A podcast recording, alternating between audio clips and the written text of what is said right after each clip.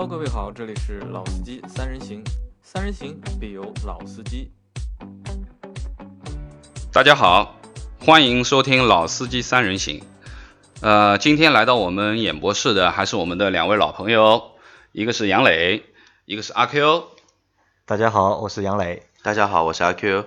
呃，前面杨磊说呢，这几期都是他在主持，希望老倪也能够多发发声音。那 OK，今天这一期就由我来和大家聊一聊一个新的话题吧。那这一期我们聊什么？呃，这个话题蛮有意思的啊。你买的车是豪华品牌还是豪华车？对于豪华这两个字，我倒想问一下杨磊，你是如何去定义它的？怎么去定义啊？就是如果豪华两个字在我脑海里第一反应就是贵，就是买不起，可能就离我很贵吧。就是可能我们如果豪华品牌的话，就是相对来说好理解一点，就是我们现在看到的那些宝马啊、奔驰啊、奥迪啊，或者凯迪拉克啊，或者沃尔沃啊，或者是更离我们更远一点的，你说保时捷啊、法拉利啊。兰博基尼啊，或者是那些就是超跑啊，我都把它算为就是豪华品牌。小区，杨磊已经讲了这个关于豪华的概念啊，他他是这么认为的，我想听听你的。豪华品牌跟豪华车，其实我觉得啊这个东西里面有很深的奥妙在里面。怎么样一个奥妙呢？就像杨磊说的，呃，我们说一些超跑品牌，我说什么超豪华品牌，我们先去撇开不算。你说宝马、奔驰、奥迪啊、雷克萨斯啊、沃尔沃啊，这么一些车型，其实你说早个二十年前，他们进中国的车，都都是真的都是豪华车，都是七系啊，都是 S 级，都是 LS。然后往后呢，就开始搞一些小东西进来，搞一些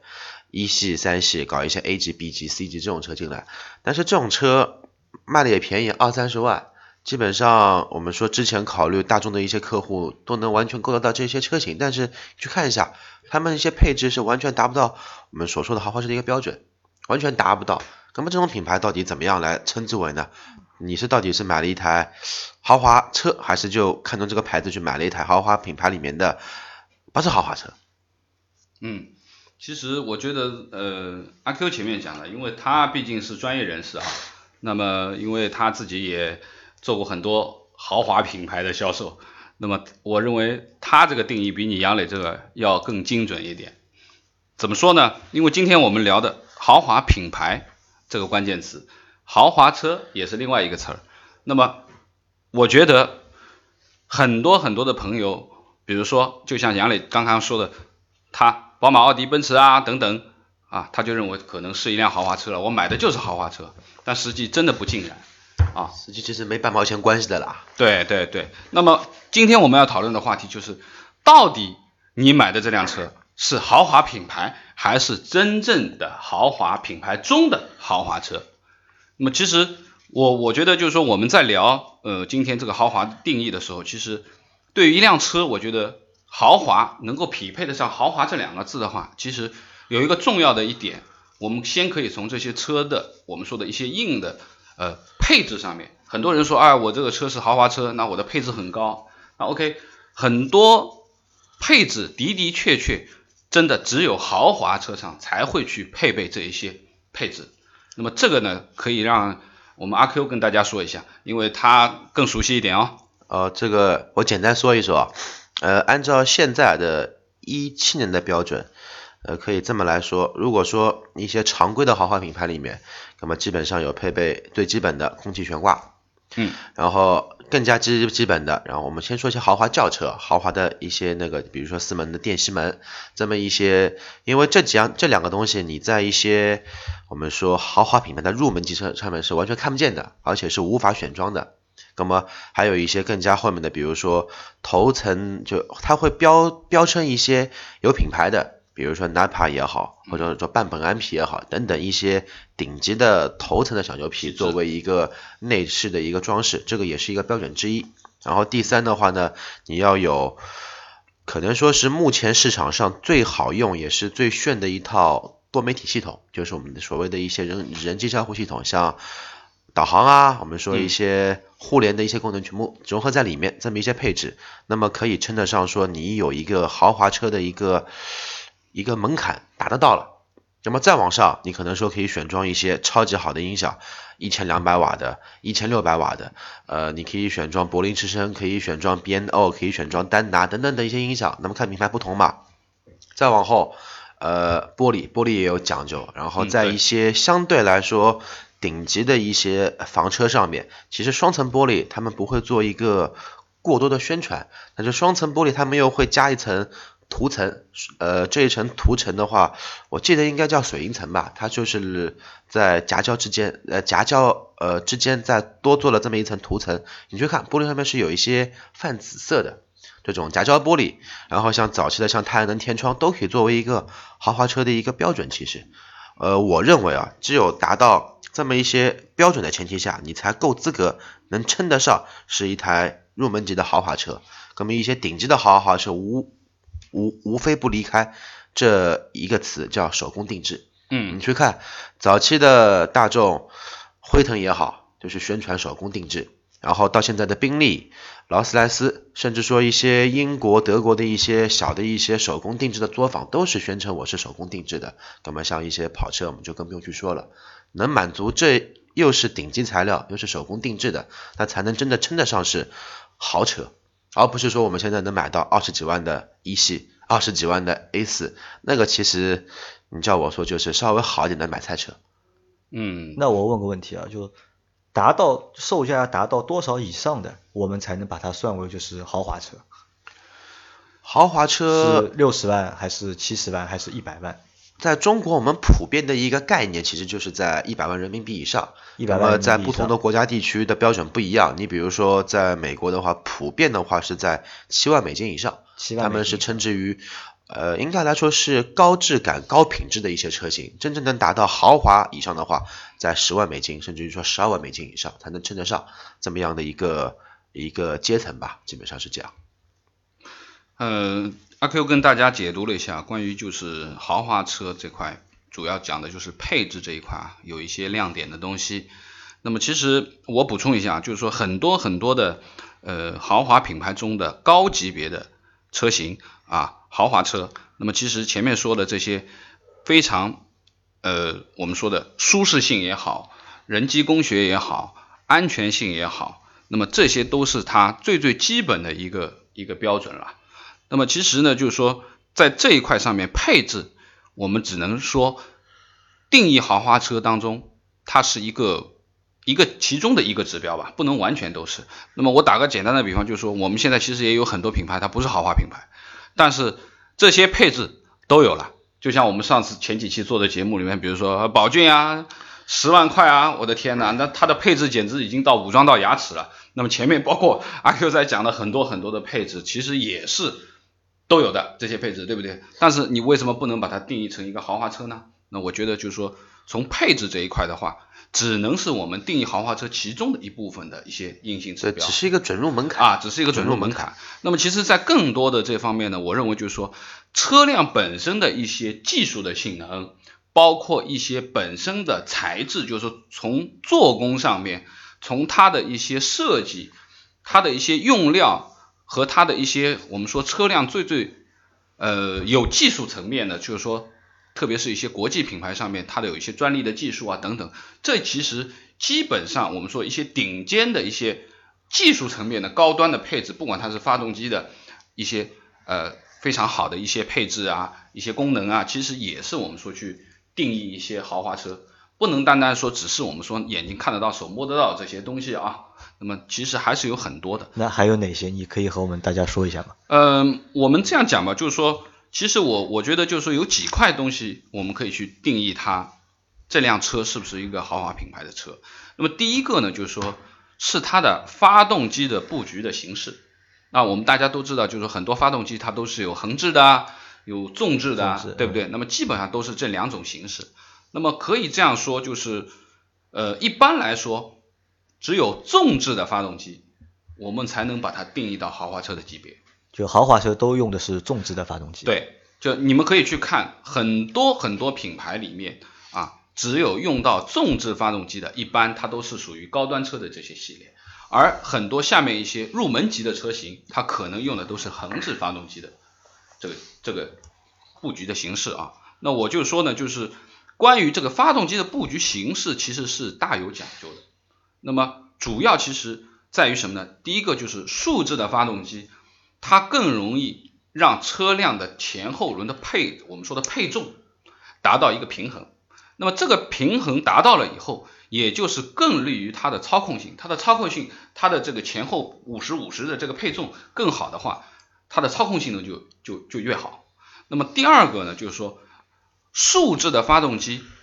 在整个的传动布局上面，比如说我们有很多的，比如说奥迪，它的很多的车型，高端的车型它都是 quattro 的，包括我们说的。奔驰也是四驱的形式，宝马也有叉驱的形式，对不对？那么这一块就是说，当它是呃纵置发动机布局的时候，它更容易去布局它后面的整个的这套四驱系统啊，它的这样的传动，它的传动轴，它的连接效率啊，各方面会更高一些。对，而且像老倪说的，他点到了一个品牌嘛，像奥迪啊、奔驰啊这种品牌，其实。就是我简单就是总结一下，其实这个呢就是二十万的呃 Quattro 也好，Formatic 也好，和你卖到两百万或者一百万的 Quattro 和 Formatic 是完全不搭嘎的东西。对，一个是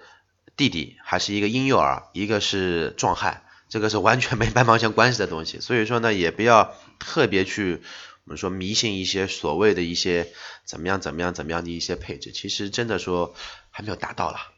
对，那么前面说的就是关于发动机的布局去定义豪华车它的布局形式啊。那么第二个呢，呃，我觉得就是它的整个操控性上面最主要的就是前悬挂啊，就是我们说的前轮的悬挂形式。那我们都知道，就是说大部分的车型啊，我们说三十万以内的车型，基本上采用的这个全悬挂的形式都是麦弗逊是前悬挂。那么如果说你材料用的好的话，可能你是铝合金的麦弗逊前前悬挂。但是我们对于豪华车的定义来说，前悬挂它一定是双叉臂结构的铝合金的材质的，那么才能把它定义成为我们说豪华车，就是你的前悬挂。那我打个比方吧，杨磊，你那辆英菲尼迪 Q 五零，东风英菲尼迪 Q 五零啊，你的前悬挂就是双叉臂的。双叉臂啊，这我那辆是豪华车嘛？啊，对，你的车级别比我高，因为我那辆车 Q 三还是麦弗逊的，虽然它是铝合金的麦弗逊，但是它还真的不是能定义到这个这个豪但但但是我打断一下老倪啊，如果说光从悬架这一个形式的话呢，我就要呃那个打断一下了，为为什么呢？因为我们跑车界有一个很传奇的东西叫做九幺幺，嗯，九幺幺全系列前悬挂都是麦弗逊的，那么你也不能否认它这个。是一个传奇品牌，是一个豪华品牌啊。当然，好像就除了保时捷以外，没没有别的厂商可以把麦弗逊做了这么的极致。对，这个我觉得还是我们说在整个这个结构上面，它的调教、它的用料、它的这些计算，我们说技术的含量远远大于它材质这部分的东西。对对对，其实老聂想说的是什么？他想说是一台真正的豪华车，它所给你能看到的材料，它不可能会差的。你同样去把一台，比如说 A 八、A 七，把它顶起来，跟顶起来一台 A 四顶起来，你看到你自己会吓一跳的。这个就是差别跟为什么差这么多价格的一个所在。对，那么前面说了，就是悬挂中的前悬挂，双叉臂铝合金的前悬挂，前悬挂，对不对？那么这个好处在哪里呢？你前面就说了，如果说你用到了双叉臂铝合金的前悬挂，第一，你的弯道。性能就操控会好，操控会好。这个在我们之前聊操控对对对，你的整个的在入弯的时候，就是同样我们说高速公路出口啊，有一个大弯，对不对？你到底是能够六十码过去，还是八十码不带着刹车就可以过去？其实这个就是考验你的前悬挂、你的侧倾这一块的东西。那么另外一个呢，就是我们讲的就是说前悬挂是给开车的人用的，对吧？那么同时你的后悬挂，你的形式决定了。你乘坐人的豪华定义，那么我们讲的就是你后悬挂的形式，也就是说，基本上豪华车的定义的话，它的后悬挂一定是铝合金多连杆的后悬架。那么很多更好的，比如说像很多像路虎啊等等，然后它可能是梯形多连杆的，它的框架这一块还是梯形框架的铝合金多连杆。那么这个多连杆的悬架系统，也就意味着你乘坐人，你能够感受到舒适的程度啊。它在后面呢，我们说这个避震上面啊，在整个的乘坐质感上面，那是完全不一样的。那么我们说了这个后悬挂。啊，发动机前悬挂、后悬挂。那么另外一个，还有一个就是你能跑得快，你能转得过来。那最主要的一个，你的刹车好不好？你能不能站住？对，之前我们曾经在在谈轮胎这部分的，就谈谈到过一些刹车啊，很多很多的东西。那么刹车的好坏，我们说定义一个豪华品牌的刹车系统很重要。说了就是前后通风的刹车系统。刹车盘啊，前后通风的刹车盘，那么也可以我们把它作为一个硬指标放在一个豪华品牌当中。那么简单的说了一下，就是这几块的东西。那么我们要回到原来的老话题了，既然已经讲了那么多品牌，那么是不是我们碰得到的这些豪华品牌当中，那么我们来扒一扒数一数。到底有哪一些只有一个豪华品牌的帽子，而没有一个豪华车的实质呢？我觉得让阿 Q 跟大家稍微数一下吧，它可能豪华品牌的抬头，就是其实它里面没有任何豪华的成分在里面的。对对，看看哪几个车的系列吧。就是我们如果说简单的随便瞎聊的话，就可能我们聊聊 BBA。那可能 BBA 的入门款的产品都都不能算吧，对吧？我觉得，我觉得应该这么来这么来做一个，就是说讲解可能会更加的合适一点、恰当一点。就是我认为可能说，所有所谓的豪华品牌里面的一些，按车级别来分的话，C 级车以内基本上都不可能能算得上是豪华车，甚至于一些 C 级车都够不上豪华车这个标准，因为真正的豪华车。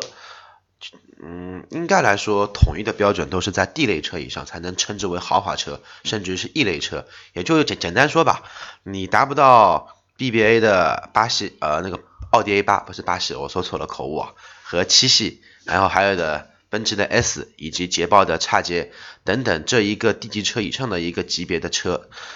你们如果称之为自己是豪华车，那么你们真的是。蛮好，蛮不要脸的。就就豪华品牌嘛，就不是豪华车嘛。对，其实是两两两个概念。那前面就是听老倪和阿 Q 讲了那么多嘛，其实对我来说啊，就是怎么说呢？因为其实我觉得我们节目就是不太应该说这种比较浮夸的内容，对吧？又是豪华车，又是豪华品牌，作为我们一个那么亲民的节目的调性来说呢，就是好像就是有点有点不着调。就我觉得有点不着调，就是那可能。我觉得是我们这期到底想想讲什么？就可是不是要要告诉大家，就是不要 单单的只是就是迷信品牌，不要以为自己买了一个宝马或者买了个奔驰或者买了个奥迪就觉得非常了不起或者非常怎么样。其实还是要去看你到底是买的什么车型，对吧？你豪华品牌不能代表豪华车，对吧？是是是这么理解吗？对，那我们。今天既然聊这个话题嘛，其实就是说，呃，应该说我们今天跟大家说的，就是对于豪华车的定义，或者说对于豪华品牌的定义，这完全是两个概念，不要把它混在一起。你说你买的豪华品牌，那你你就叫豪华车了，那其实不尽然，不是每一辆车都是一定是你是豪华品牌就一定是豪华车。那么应该说了，就是说我们现在讲的入门款，对吧？或者说入门级的啊这些，比如说随便举举一些例子，比如说奔驰它的 A、B。两个系列基本上我们就不能把它定义成为豪华车了，因为它毕竟它的悬挂形式啊，它的驱动形式啊，包括我们前面讲了这么多配置的东西，它其实都不够，对不对？那么如果说我们说宝马的话，那可能宝马就更多了，可以这样讲吧，一二三四都不不能算啊，很多，因为它的整个的这一块它的素质上面都是不如的。那么奥迪那肯定 A 一啊或者 A 三。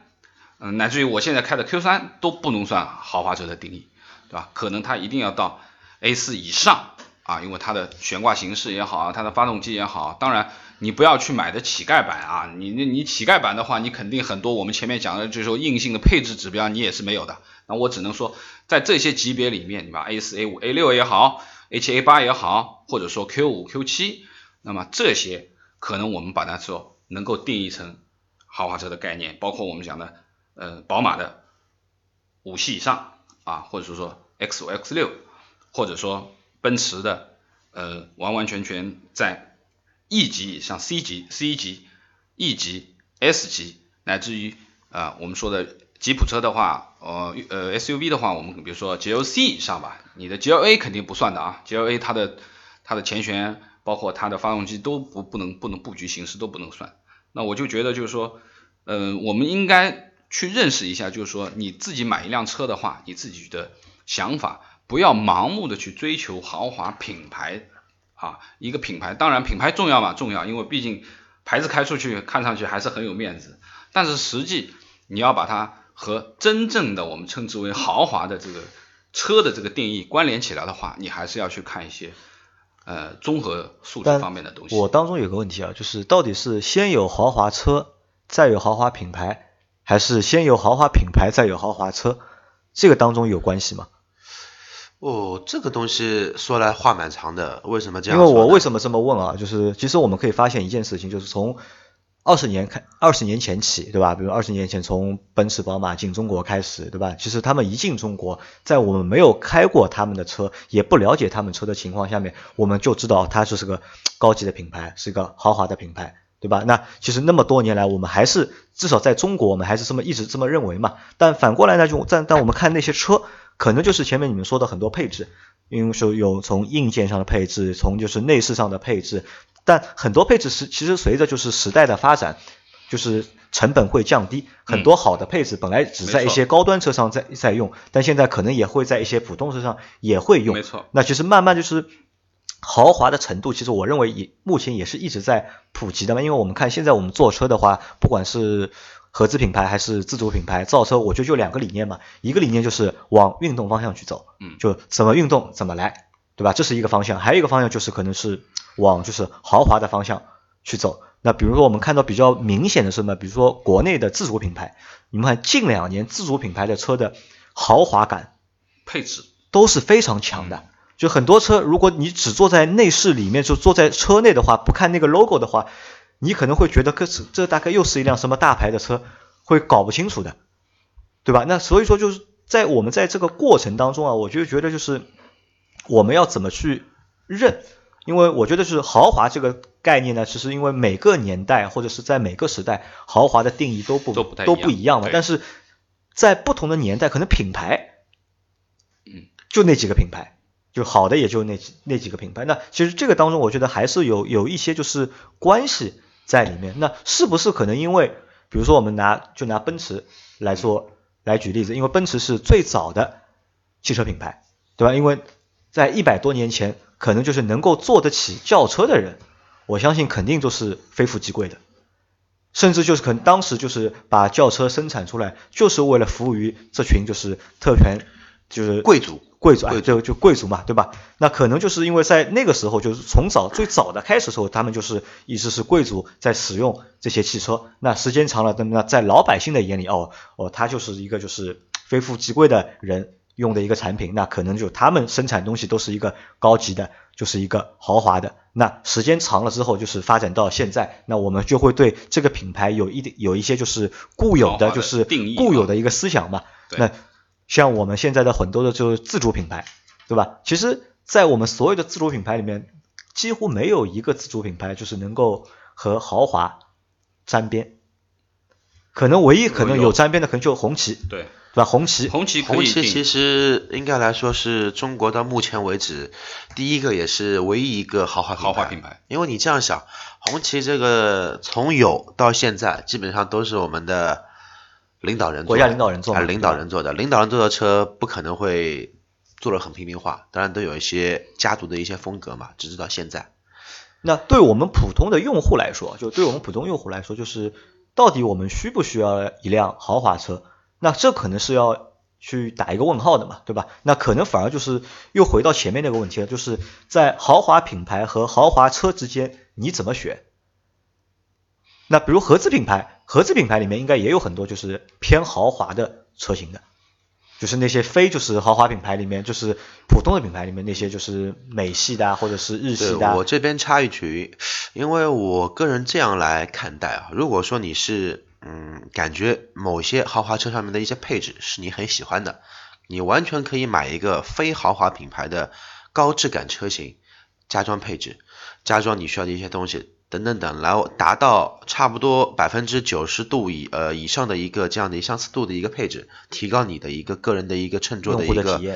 体验感或者说一个舒适度。那么如果说你是完全是迷恋品牌的一个消费者，或者说呃小伙伴们，那么其实再高的配置对你来说也无所谓，那么你就索性就买一个贴了这个标的随便什么车也可以，就看得过去，只要是这个标，哎，因为能用就因为一种就是说。呃，顾客的心态是我车是来服务人，我坐了舒服，我开了舒服，我用了爽才是真的。另外一种客客户是可能说是我不用用，车开起来都一样的，我不觉得你奥迪、奥拓都一样，法拉利反正都是都是四个轮子，不可能会有八个轮子的轿车的，对吧？根本没没有关系，根本我对配置也没要求，能开就可以了，排量也没有要求，那么好。如果说你就看到这个牌子，不管是蓝天白云，还是三彩星辉，还是一只豹，还是一匹马，只要你看着能开心，还还还是一头牛，对吧？马嘛可能是宝骏，牛嘛可能说是以后的中国的兰博基尼吧，对吧？只要你看这个牌子看了喜欢了，那么你去买，能保证带来给你每天的好心情，我觉得这个何乐不何乐而不为呢？因为车毕竟来说是服务人，是给人带去欢乐的一个一件物品吧。就改善生活质量的，就提高生活质量嘛，对吧？